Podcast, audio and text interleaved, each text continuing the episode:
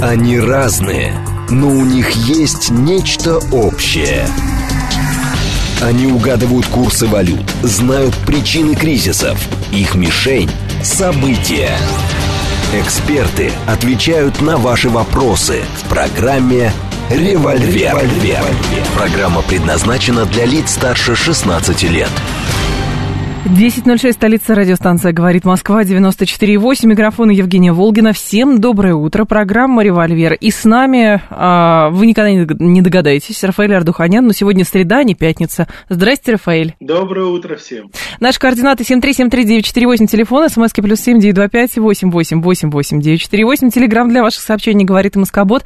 Смотреть нас можно в телеграм-канале «Радио говорит МСК», латиница в одно слово, и в нашей официальной группе ВКонтакте тоже можно смотреть. Естественно, и про Америку тоже поговорим. Пресса много чего пишет. Но прежде, когда мы с Рафаэлем сейчас созванивались и решали, с чего же начать, он сказал, что подождите, хоть и утро, но я уже открыл шампанское, потому что а, демократические ряды редеют. Я все правильно передала? Да, да, да. И не просто редеют. Из, из, этих, из этих совершенно непредсказуемых политиканов ушла моя любимица, Женя. Вы знаете, что мы с вами следим за ее судьбой. Тулси Габбард, да. Тулси Габбард, конечно. Это ожидаемо было, наконец-то. Я ее искренне поздравляю. Она не присоединилась ни к кому, но, надеюсь, ее ожидает блестящее политическое будущее в Америке. Политическое. Ну, а в связи с чем она ушла, а самое главное, прислушиваются ли к ее призыву и вообще с точки зрения именно американского истеблишмента и политики американской, а насколько часто э, переходят из партии в партию? Вы знаете, редко, поэтому э, поступок Тулси Габбард замечателен в этом, э, с этой точки зрения, потому что это очень-очень редко бывает. И уже когда переходит, причем я хочу напомнить, Тулси mm-hmm. Габбард, она ведь не рядовая, э, так сказать, не рядовой член партии была, она была кон- конгрессменом от Гавайи, она была членом, как говорится, Конгресса, очень э, активным таким. Я хочу напомнить, что Тулси Габбард это сторонница традиционных ценностей, это ветеран, она офицер, то есть пускай ее такая, знаете, очень приятная внешность не обманывает нас. Это, это действительно такой, знаете, боец. Угу. И она высказывает свое мнение. То есть это очень популярный человек. Она просто и внешне привлекательна. Вообще я люблю красивых женщин, которые хорошо относятся к России, Женя, вы знаете. Да, я в курсе. Но подождите, но про американских политиков говорить о том, что они хорошо относятся к России, мне кажется, это оксюмарон, потому что внутри как угодно они могут переходить из партии в партию, но институционально Россия считается э, стратегическим противником, поэтому, ну, я не знаю, кто из американцев Женя, хорошо относится Женя, к России. Вы знаете, вы знаете, нет, начинается очень любопытная тенденция. Но вот посмотрите сами, Тулси Габбард категорически против против была и остается поставок оружия Киеву. Угу. Тулси Габбард за диалог. Тулси Габбард резко осудила, и, кстати, я думаю, в очень большой степени последней капли. Это было ее резкое осуждение байденовской политики по поводу ядерных угроз и прочего. Так. Алло. Завис у нас Рафаэль. Сейчас попробуем перезвонить по поводу... Да, Рафаэль, пожалуйста. Да, слышно, да? Да-да-да, слышно. Да, вот, да. Вот. Дело в том, что именно как раз вот политика Байдена, я думаю, послужила последней каплей. То есть, если раньше для меня это хорошо было не русофобия, хотя бы антироссийская, сейчас нет. Я Тулси Габбард никак не могу назвать антироссийским политиком. Симпатии определенные есть. При всем, как говорится, том, что, конечно, никаких иллюзий у нас не должно быть. Но, тем не менее, это шаг очень-очень любопытный. Угу. Но при этом я вот открыла Fox News ради интереса. Конечно же, она дала интервью а, Такеру Карлсону. Несколько несколько выдержек оттуда. Во-первых, она заявила, что ее любовь к свободе стала причиной ее решения покинуть Демпартию. А, сказала, что больше не может быть членом партии, которая стремится, цитирую, уничтожить и заставить замолчать своих оппонентов, подорвать свободу. Я всегда была независимой. А, я демократ, но независимый демократ. Моя преданность очень ясна. Я люблю страну, давала присягу как в качестве военнослужащего, солдата, в качестве члена Конгресса, поддерживать, защищать Конституцию. И когда вы смотрите на эту партию, сегодняшнюю Демпартию, она контролирует контролируется фанатичными идеологами, которые свободу ненавидят, презирают Конституцию, активно находят способы подорвать наши данные Богом права, закрепленные в Конституции, такие как свобода слова, если вы говорите что-то или я говорю что-то, что им не нравится. То есть она остается демократом, но не в партии, не партийной теперь, да? Но демократам, да, пускай, я думаю, что очень многие республиканцы могут сказать, мы демократы, от слова угу. не демократическая партия, а демократия. Так что здесь ничего, как говорится, по-моему, противоречивого нету. Так что давайте пожелаем ей удачи, я надеюсь, мы еще услышим о ней очень-очень много. За ней кто-то э, на партии это каким-то образом сказывается, ведь мы же понимаем, что все-таки, ну, Демпартия довольно монолитная структура, потому что, ну, вот этот фанатичный костяк там остается.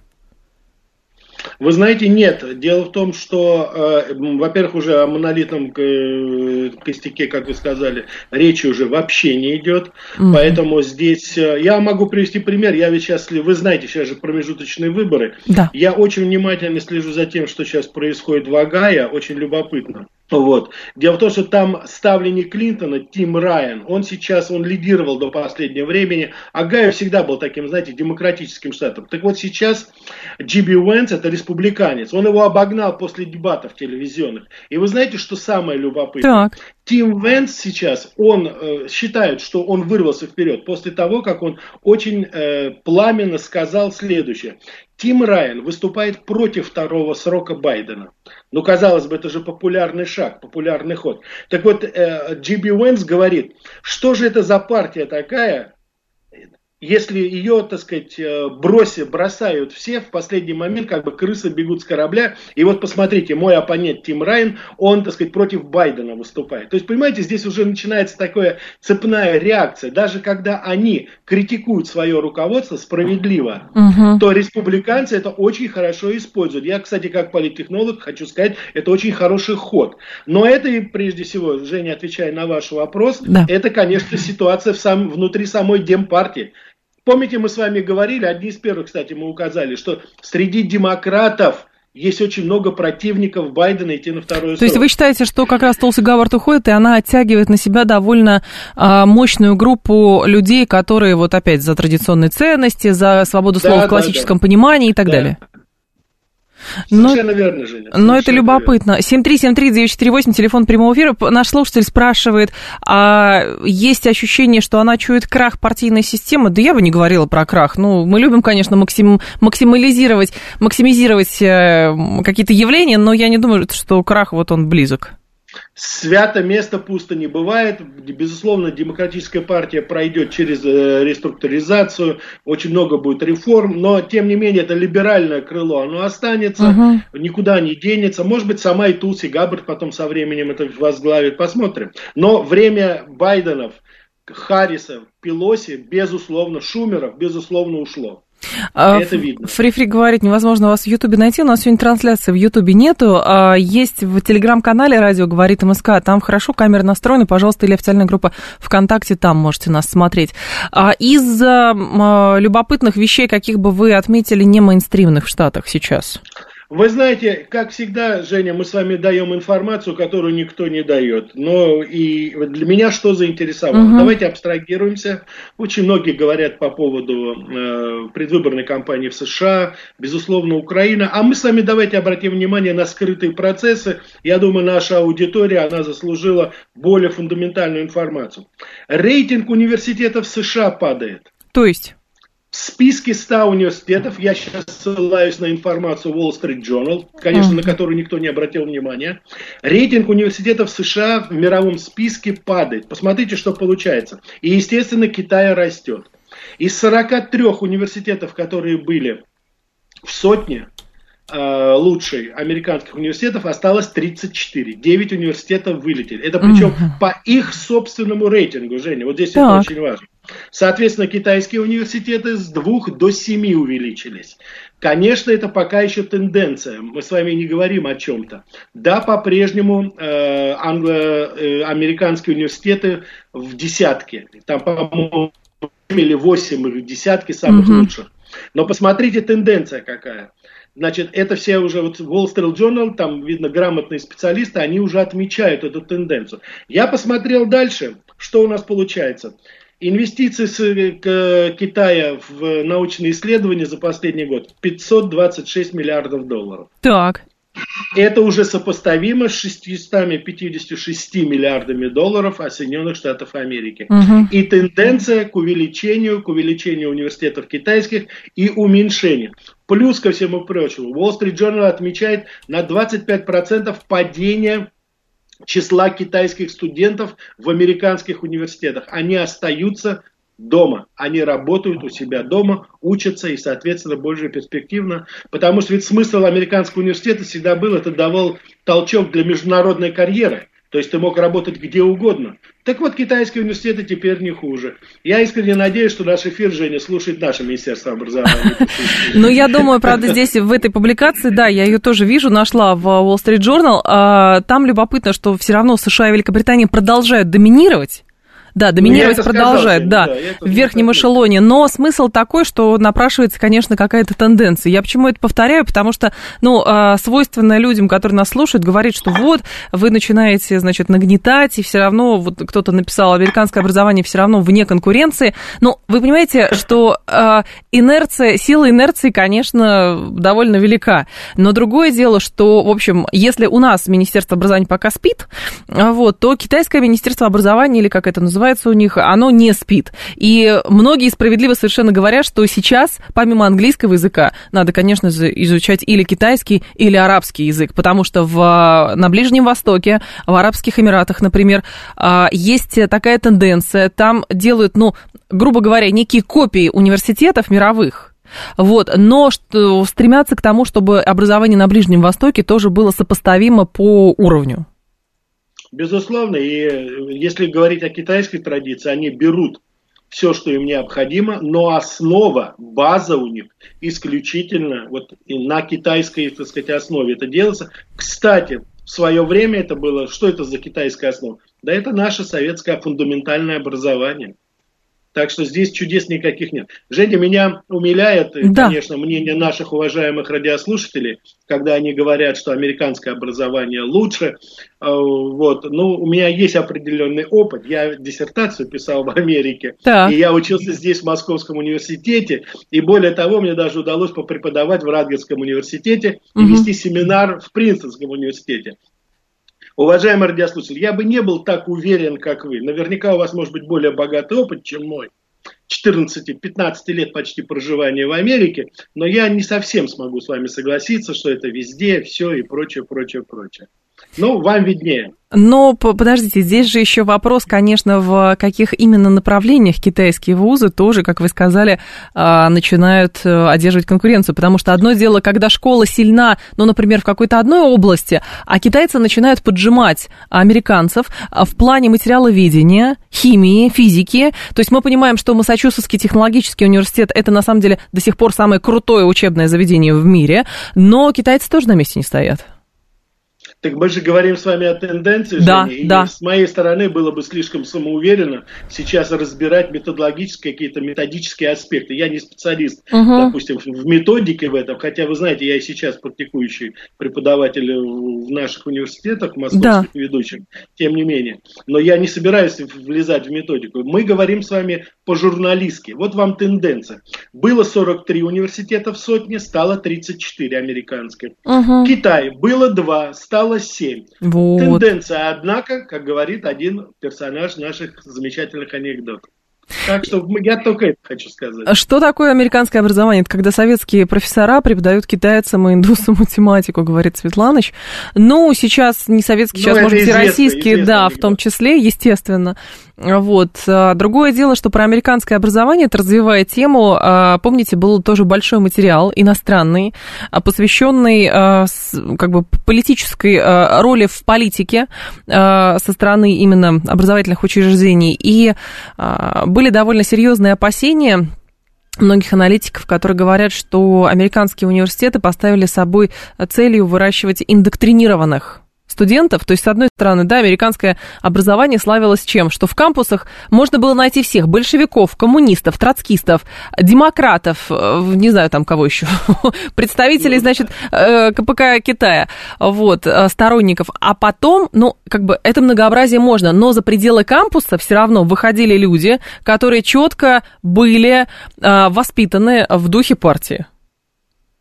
Но посмотрите, ситуация меняется, безусловно. Все, что вы сказали, это верно, и до сих пор это еще верно. Да. Но ситуация меняется. Как бы не были в свое время закрыты вот эти кампусы, а, а это достаточно такая закрытая всегда была структура. Угу. Я вот вам могу сказать, что там своя служба безопасности.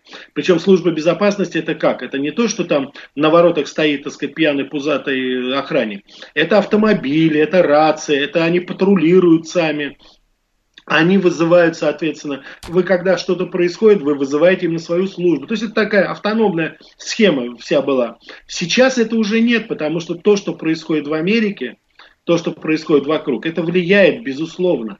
И как ни странно, вот последние события, Евгения, мы с вами помним по э, Black Lives Matter, и вот все uh-huh. эти, так сказать, протестные выступления, если их можно так назвать, они выплеснулись уже на улице Америки. И вот эти вот все, как вы перечислили, маоистские там, радикальные группировки, они сейчас не по кампусу ходят и не, как говорится, рвут глотку во время дебатов студенческих, коим свидетелями я был очень много. Нет, они уже реализуют это на улицах Америки. И вот, кстати, то, что мы с вами видели, это в очень большой степени вот эти все погромы, угу. они ведь организовывались в том числе и, так сказать, студентами вот такими, люмпинизированными. Ну, так что, здесь да, есть... Тенденция тоже есть здесь. Тенденция, конечно, существует, но по поводу Black Lives Matter, там же э, многие говорят, что вроде как поприутихло, но, к сожалению, как говорят, это стало уже частью жизни Штатов довольно хорошо туда интегрированная в плане общественных движений, вот, потому что было же тут одно из преступлений, тоже довольно громких, в Штатах. Расскажите поподробнее. Вы знаете, да, это э, произошло в... Э, я вот что хотел сказать по поводу этого. Это э, в Агае произошло. В Агае, да. Угу. Да, да. Это, значит, что произошло? В принципе, рядовое такое, ну, как бы, ну, как рядовое? То есть два тинейджера, афроамериканца, на парковке э, пристали к молодой паре, извините, белые, и когда, значит, у них произошел спор, причем один из молодой человек, который был вот с девушкой, он был, оказывается, восходящей звездой американского футбола. Так. И они его просто убили. Просто убили, застрелили там, а, значит, даже они даже его и не ограбили особо, просто вот произошла такая ситуация. Но это, вот это рядовое как бы, здесь ничего такого нет. Но любопытно было заявление его вот подруги когда уже после убийства она выступила с заявлением и сказала, я прощаю этих ребят, вот которые убили моего любимого. А это такой, знаете, красавец, атлет, парень. Там такая, знаете, романтическая история у них была. То он называл ее так называемый, знаете, вот это э, в Америке есть выражение high school sweetheart. Uh-huh. То есть это те, те пары, которые после шко- познакомились в школе и пронесли как бы свою любовь вот до, так сказать, до зрелого возраста. То есть они такие были, значит, э, прекрасное исключение из общего того, что сейчас происходит. И вот она сказала, что я прощаю этих людей, потому что это не преступление, а это везде повсеместно. Ну, то есть преступления да, стали частью штатов, да, частью да, жизни да, стран. Да, да. То есть она, вот, понимаете, вот это такая безысходность была.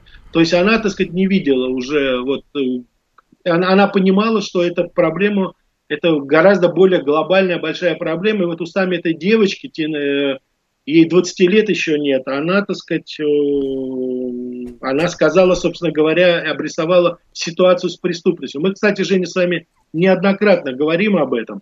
Э, очень многие наши радиослушатели как-то реагируют немножко, по-моему, чрезмерно, когда мы говорим и думают, что мы нагнетаем опять ситуацию. Ну, конечно, ну, мы же российская радиостанция.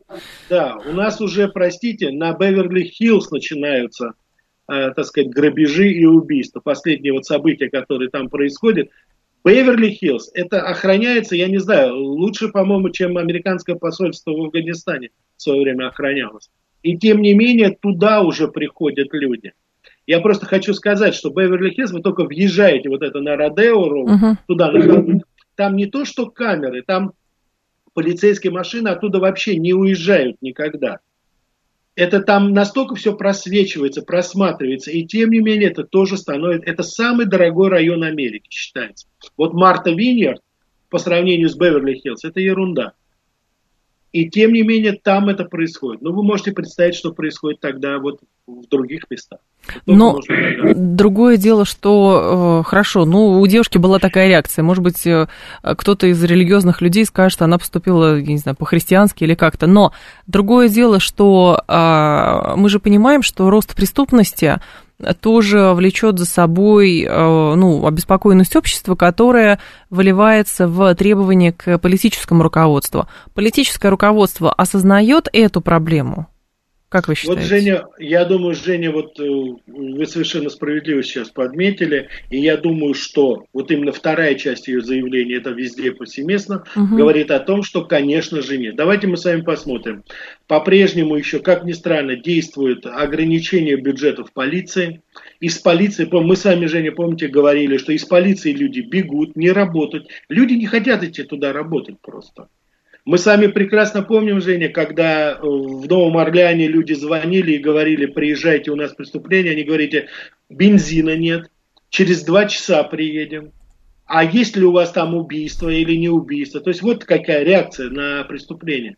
А то, что сейчас эта девочка констатировала, это вот как раз последствия этого. А это как раз последствия бездумных действий нынешней администрации, вне всякого сомнения. А кажется, что только у нас, у каких-то органов оперативных нет бензина, им приходится такси заказывать, чтобы они приехали. Ну, я не слышал, кстати, чтобы у нас, по-моему, с бензином у нас все в порядке. Было такое, Рафаэль, на личном опыте. Было? Без подробностей, но чтобы приставы выполнили свою работу, да, мне пришлось им заказывать такси, потому что у них машины не было. А, ну вы имеете в виду приставы судебные. Я надеюсь, не полиция. Значит. Ну, вооруженные, да. Вот. Да, да поэтому, в общем, то, то, тоже это все непросто. Но Нет, у нас, конечно, вопросов к нашим тоже много. 7373948, телефон прямого эфира. В духе какой партии ужасается Роман Иванович воспитывает американских студентов? В духе какой? Ну, конечно же, коммунистической партии Китая. Ну, Роман Иванович, ну что, что за вопрос? Конечно, в духе, прежде всего, я, демократической Женя, партии. Я впервые увидел члена маоистской партии так. в Америке. Я, я их нигде больше не встречал. Он был в таком же сюртуке? А? Это он был, был нормальный такой парень в очках, очень похож на Троцкого. Вы знаете, он меня долго-долго убеждал, что теория Мао о э, войне для каждого поколения – это самая гениальная идея в мире. У Мао Цзэдуна есть такая теория, что каждое поколение должно пройти через какую-то войну, чтобы вот осталась героика этой войны. И он меня убеждал, что вот именно так и должно быть. И да. он оправдывал, говорил, что это здорово, что советские войска вели в Афганистан. То есть, вы знаете, там прелесть была. Я сейчас вспоминаю эти дискуссии просто. Ага. Как я так все там выдержал, я еще я уже не помню. Но было очень-очень здорово. Столько я всего узнал об Америке в, в те вот мои посещения этих э, кампусов, я бы нигде это не увидел. Рафаэль, а все-таки выбор-то близко, и многие говорят, конечно, в мире много чего будет зависеть от того, кто в выборы в Конгресс выиграет. С вашей точки зрения, вот октябрь, то есть месяц остается, даже чуть меньше месяца. А да. Кто ведет, кто не ведет? Республиканцы ведут, безусловно. Женя, вы знаете, э, два года с лишним тому назад я сделал прогноз на основании ну, объективных как бы, событий в Соединенных Штатах Америки и в мире. Я был убежден, что выиграет Дональд Трамп. Экономика на подъеме, э, значит, э, огромные заказы миллиардные от союзников Америки на покупку оружия, очень много всего было, встречи uh-huh. его с Путиным, все было, говорило об этом. А потом, вы знаете, два профсоюза почтовых деятелей и учителей, они решили испортили, в общем, мне всю картину, что называется.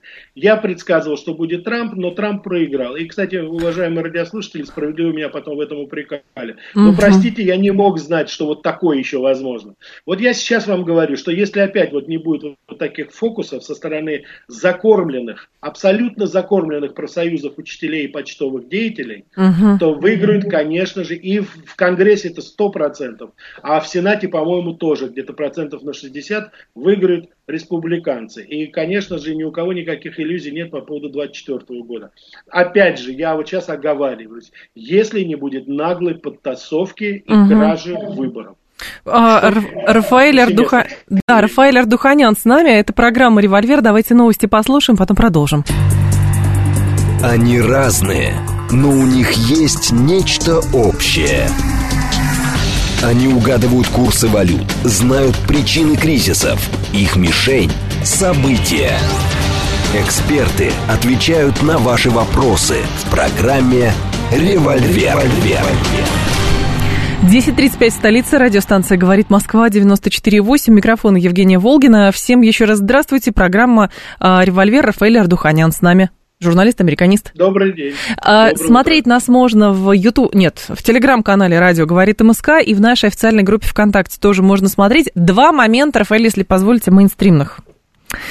А, значит, э, широко разошлось э, не просто в американской, а в российской прессе э, интервью бывшего начальника штаба армии США Джека Кина. Он Fox News дал интервью, я думаю, что вы читали. И он рассказал, как выгодно штатам инвестировать, значит, на Украину в боевые действия. Он сказал, что финансовые вложения выгодно Белому дому, поскольку бесценная для Киева помощь США составляет крохи всего 66 миллиардов долларов в этом году. Это 1,1 1,1 бюджета. Он говорит, что за относительно небольшие деньги в интересах США на войне с Россией умирают не американцы, а украинцы.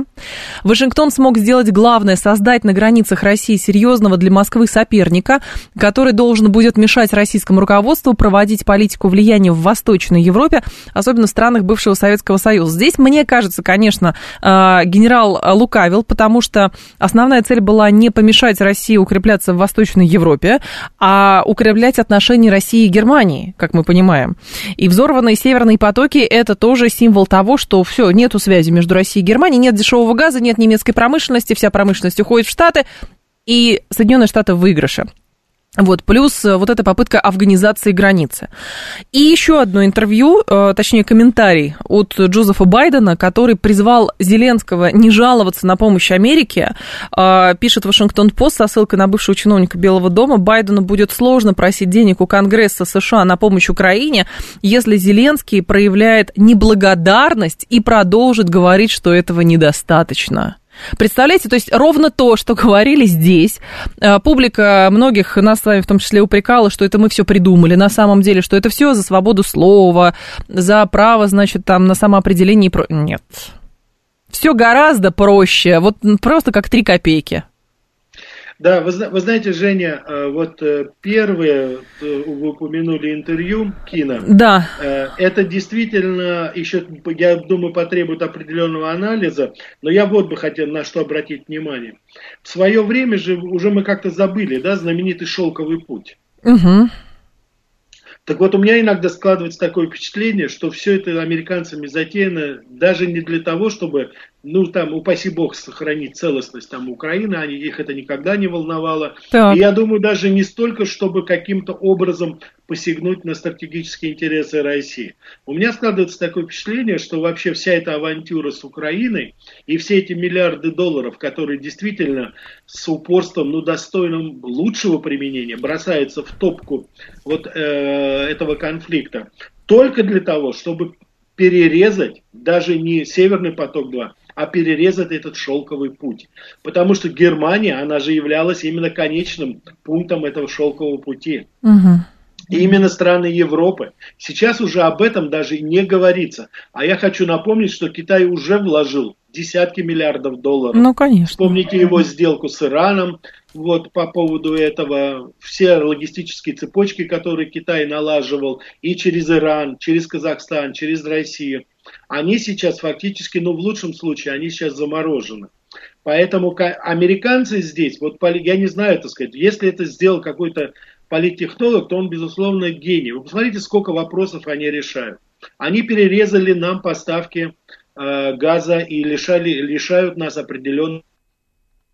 Они перерезали шелковый путь они ослабили Европу полностью, и теперь Европа больше не является технологическим, техническим конкурентом. Не Европа, а Германия а хочу... прежде всего, да. Даже не вся Но, Европа, а Германия. Европу давайте в целом, потому что рассматривать, потому что давайте не будем забывать, что статистические данные, даже по мировому банку, они идут сейчас именно Евросоюз. Ага. Они говорят, Хорошо. что, допустим, валовый продукт Евросоюза. Поэтому давайте мы будем следовать все-таки этой, так сказать, логике. Угу. Вот. Безусловно, Германия всегда была локомотивом, и сейчас мы видим, что фактически все производства Германии сейчас уже сбегают из самой Германии в связи с этой ситуацией.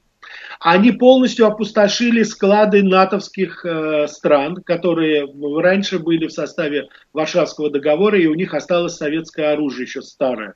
Значит, кто сейчас будет восполнять эти арсеналы, мы с вами можем прекрасно понимать. Вот. Но мне кажется, что помимо всего прочего, вот все эти бенефициат, такие, значит, вещи, привязали, безусловно, Европу и особенно Восточную к Америке на 100% уже. Но мне кажется, что все-таки вот на этом фоне американцы упустили одну очень важную вещь. Какую? Да, они, они приобрели Европу, они, что называется, ее еще повторно оккупировали, но мне кажется, что американцы потеряли другой мир. Мне кажется, что американцы потеряли Латинскую Америку, Африку и... Э, Ближний Евразию. Восток.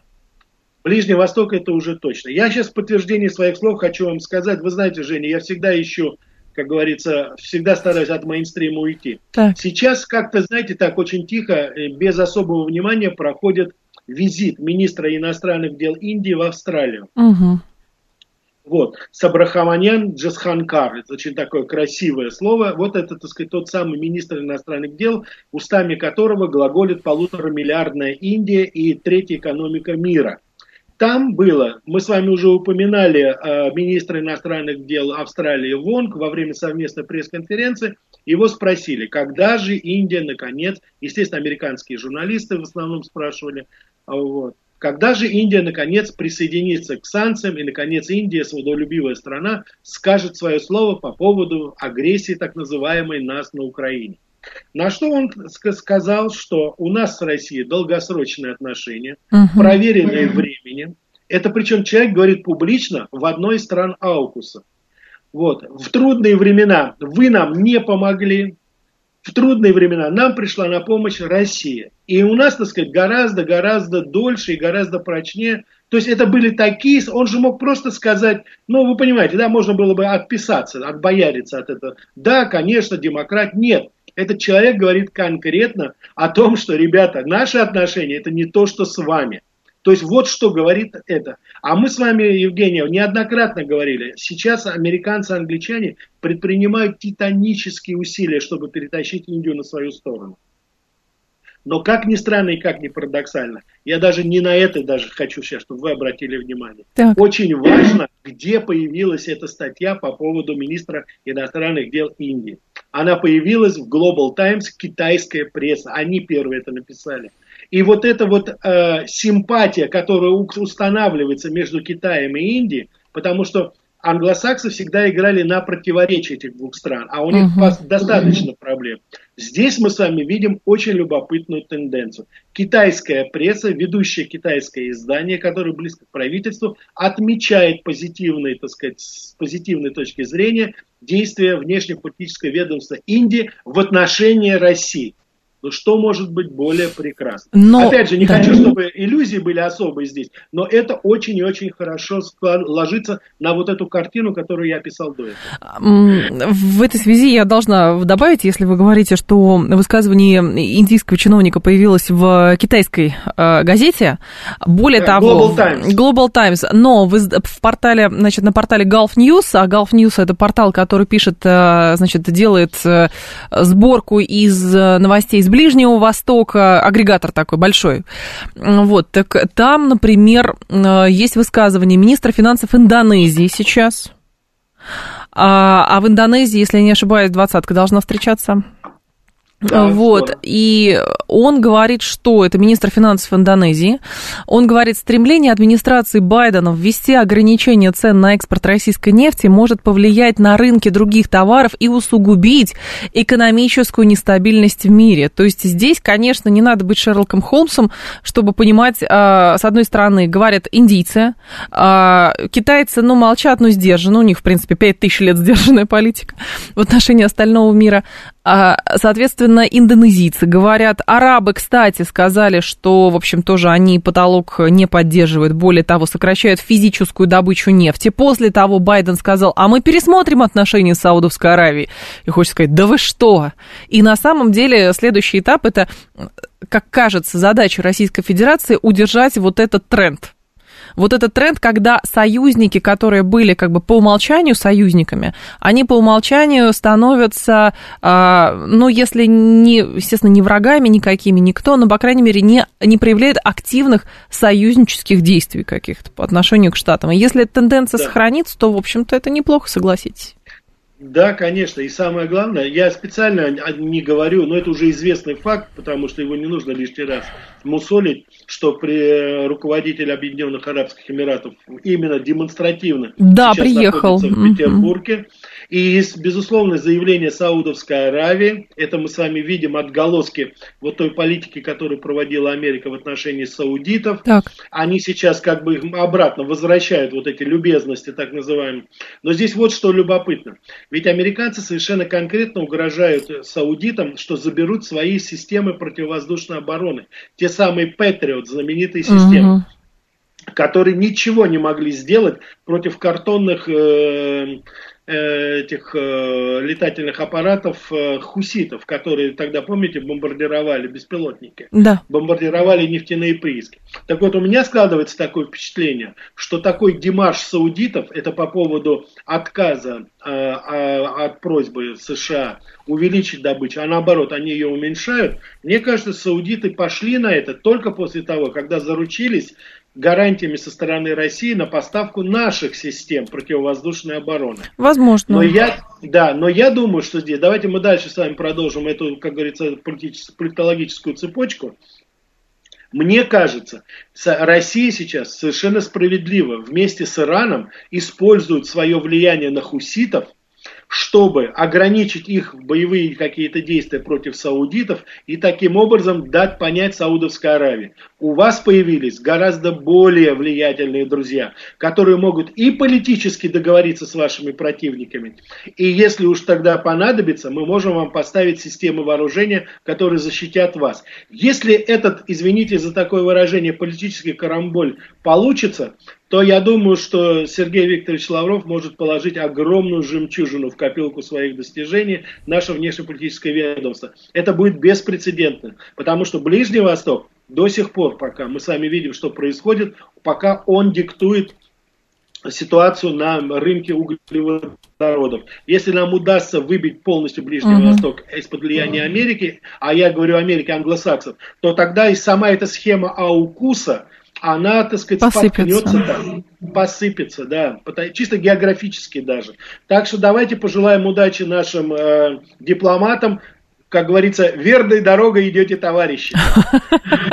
7373948, телефон прямого эфира. Ну, тогда С-400 тут как тут, говорит Сергей. Но вы понимаете, еще дело как бы так далеко не зашло, но а, все, конечно, уже ситуация споткнулась. Во-первых, в тот момент, когда Байден поехал к саудитам и требовал от индийцев распечатать а, резервы нефтяные, на что индийцы сказали нет, чтобы нефть упала в цене. Потом он поехал к, к саудитам, саудиты сказали тоже нет. Более того, американцы никогда не хотели не вступать ни в ОПЕК, ни в ОПЕК+, плюс, и картель существовал, и им стало дико неудобно, и саудиты сказали, а у нас своя экономика, мы не, нам не надо вот это вот, мы не, там, условно не знаю, где Украина на карте находится, но нам надо свой бюджет питать, в конце концов. Поэтому, если вы потолок какой-то вводите, мы, естественно, этого поддерживать не будем, нам это не надо, и, соответственно, давайте мы сократим не бумажную, а физическую добычу нефти. То есть не квоту, не квоту на миллион баррелей еще к двум имеющимся, а уже физическую добычу. А это довольно серьезно, потому что обычная математика, и там плюс 200% как минимум должно быть. Есть от наших со- слушателей сообщения сейчас а, наверняка... Женя, если, да, если позволите, да, да. я просто вставлю свои. Я э, искренне надеюсь, что наши дипломаты когда будут вести переговоры с нашими саудитскими партнерами уже, я думаю, они им напомнят э, о судьбе наших 300 миллиардов долларов, которые... Они и так это знают, я думаю. Нет, нет, я хочу, чтобы им напомнили мы это, потому что у саудитов там в разы больше. Поэтому, если уж они становятся на путь действительной суверенности и самостоятельности, им надо подумать сейчас. Я искренне надеюсь, да, что у них финансовый блок более эффективно будет работать, чем наш. Вы понимаете, здесь, Рафаэль, я все-таки пока выражаю некий настороженный оптимизм, потому что, конечно, у нас э, с учетом того, что кругом враги и, значит, э, люди, жаждущие развала Российской Федерации, э, мы готовы прямо вот в объятия сразу остальным кинуться, а давайте, если. Мы понимаем, что все преследуют собственные цели, вообще все. Все только про деньги, про экономические потоки и так далее, потому что Саудовская Аравия, но точно ее нельзя причислить к э, демократическим государством, там, в общем, история с Хашоги тоже была и, и так далее. Но возникает другой момент, как все это можно использовать себе а, к собственной выгоде. Вот в чем дело. И если удастся Женя, с Ближним я Востоком, я да. рисую это нашим дипломатам, Жень. Но, безусловно, мы с вами... Мы же говорим о тенденции. У нас вообще сегодня передача тенденций. Университеты – это начало тенденций. Саудовская Аравия – это начало тенденций, безусловно. Но только, Женя, там гораздо глубже все, поверьте мне. Там гораздо глубже. Да, но про... Я вам хочу сказать, да. извините, я просто хочу вам сказать, что сейчас даже это вот мусир. Вы не забывайте, что вы говорите окружены врагами. Вы думаете, саудиты не окружены врагами? Точно так же. Они хранители святых мест ислама. Там сейчас происходят глубинные процессы. Поэтому там все это сейчас складывается таким образом. И я, давайте не будем забывать, в одной из передач я говорил Жене, ведь наследный принц, он хороший друг э, Рамзана Кадырова. У них личные отношения. У них личные это... отношения со, со времен еще отца Кадырова. Еще со времен отца, когда они были, что называется, такими принцами оба, сейчас они возглавляют очень существенные регионы. И я вам хочу сказать, что вот эти связи, они еще, если еще с этой стороны, а оно будет, безусловно, если еще с этой стороны будет работа именно со стороны Рамзана Кадырова, вот в этом направлении, то мы с вами говорим об очень тесных отношениях. Более того, здесь стоит отметить про университет, вы сказали, я тоже вспомнила, а ведь э, элита Ближнего Востока, она, в принципе, воспитывалась э, вся в американских университетах. То есть вот эти горизонтальные, горизонтальные связи, они устанавливались, когда еще, значит, принц арабских эмиратов, значит, президент арабских эмиратов ныне, да, отправлял своих детей туда, потому что нужно налаживать связи. Для американцев это было, естественно, удобно, потому что Ближний Восток доктринально а, как бы понимал политику Соединенных Штатов и встраивался туда. А сейчас, если то, что мы видим, оно будет усиливаться, это как бы будет обратный процесс. То есть саудиты, представители Арабских Эмиратов, которые воспитывались в духе американских университетов, понимают американцев, возможно, даже лучше, чем мы. И, соответственно, ну, как бы работа, вот она какая будет вестись. Женя, вы справедливо подметили это. Единственное, что я встречал очень многих, причем достаточно богатых арабов в американских университетах. Угу. У меня сложилось такое мнение, что при всем при том, при всей их открытости, при всей им доброжелательности вот к тому, что они видели вокруг себя, поверьте мне, там все-таки изначально заложены такие базисные основы исламской культуры – исламского поведения, и исламского, так сказать, восприятия мира, я не думаю, что пяти- или шестилетняя учеба где-то может в какой-то степени это переломить. И, кстати, Бен, э, Бен Салман это теперь это как раз и доказательство именно того. Посмотрите, какая политика сейчас. Ведь вы сейчас не найдете фактически ни одной про англосаксонской страны на Ближнем Востоке, вот в чистом виде, как это было до этого. Посмотрите Египет посмотрите саудитов, посмотрите, ну все вот посмотрите. Я уже не говорю там Сирия, Алжир, Ливия, даже разговора уже нет. Так что угу. тенденция началась. Но другое дело, любопытно было а, заявление, тоже люди, которые живут в Арабских Эмиратах, писали, что когда вот волны беженцев пошли с Украины и так далее, а, руководство Эмиратов и президент, прежде всего Арабских Эмиратов, заявлял, что если он увидит флаги не своего государства, плюс э, какое-то негативное отношение к русскоязычным, к русским и так далее. Сразу депорт.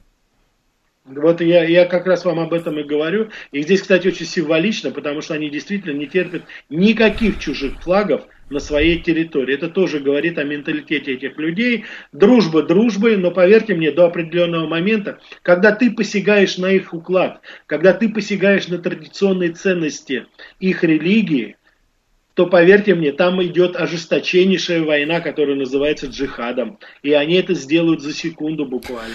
А я думаю, не нужно говорить, что неолиберальная вся, так сказать, деятельность сейчас, она абсолютно антихристианская и абсолютно антимусульманская, антиисламская. Ну, еще здесь стоит отметить, когда были э, укреплены российские связи с э, государствами Ближнего Востока. Кстати, пандемия коронавируса, Российский фонд прямых инвестиций сделал немало для того, чтобы продвигать, в том числе на Ближнем Востоке, нашу вакцину спутник Ви.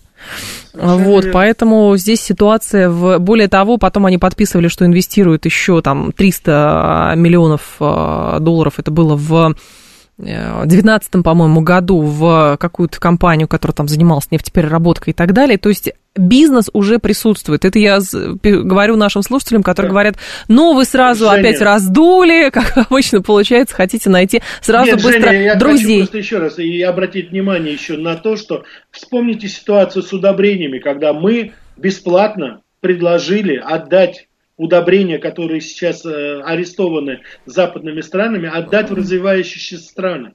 И Запад на это не пошел. Я думаю, это тоже сыграет. И сыграет, и сыграло, и сыграет свою роль в имидже Запада. Угу. Наш слушатель коротко просит прокомментировать. Конечно, это про экономику, но все-таки Бену Бернанке дали Нобелевскую премию за по экономике. Что скажете? Ну, вы знаете что, я ругаться не надо в эфире по поводу Нобелевских премий сейчас. Вы понимаете, в чем дело? Критерия уже давным-давно нет. Да? Ну, да, а потом у нас же появилась новая такая тенденция, это чистое такое, знаете, американское ноу-хау, давать э, Нобелевские премии авансом. Вот они, как говорится, как а Бараку вдруг, Обаме. А вдруг, а вдруг, да.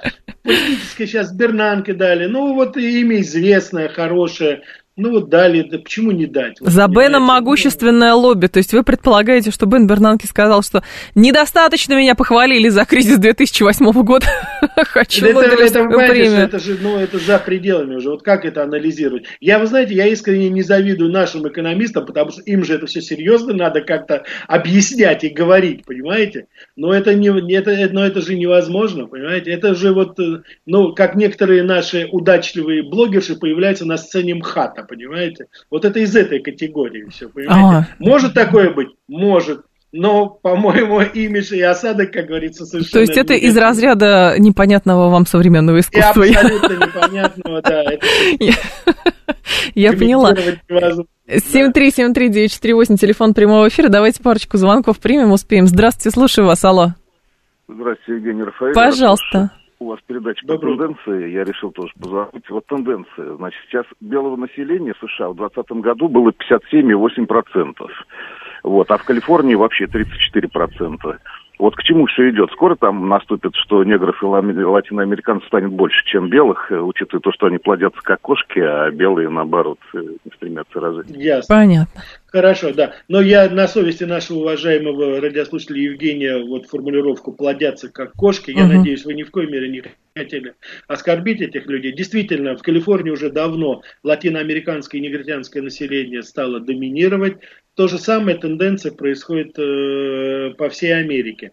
А, но я единственное, что хочу сказать, это общая тенденция. Потому что, простите меня, но белые люди, так сказать, не... Э, рождаемость там гораздо ниже, чем среди негритянского, латиноамериканского населения, uh-huh. это и уж там евразийского, допустим. Это общая мировая тенденция, и Америку это не обошло стороной, конечно.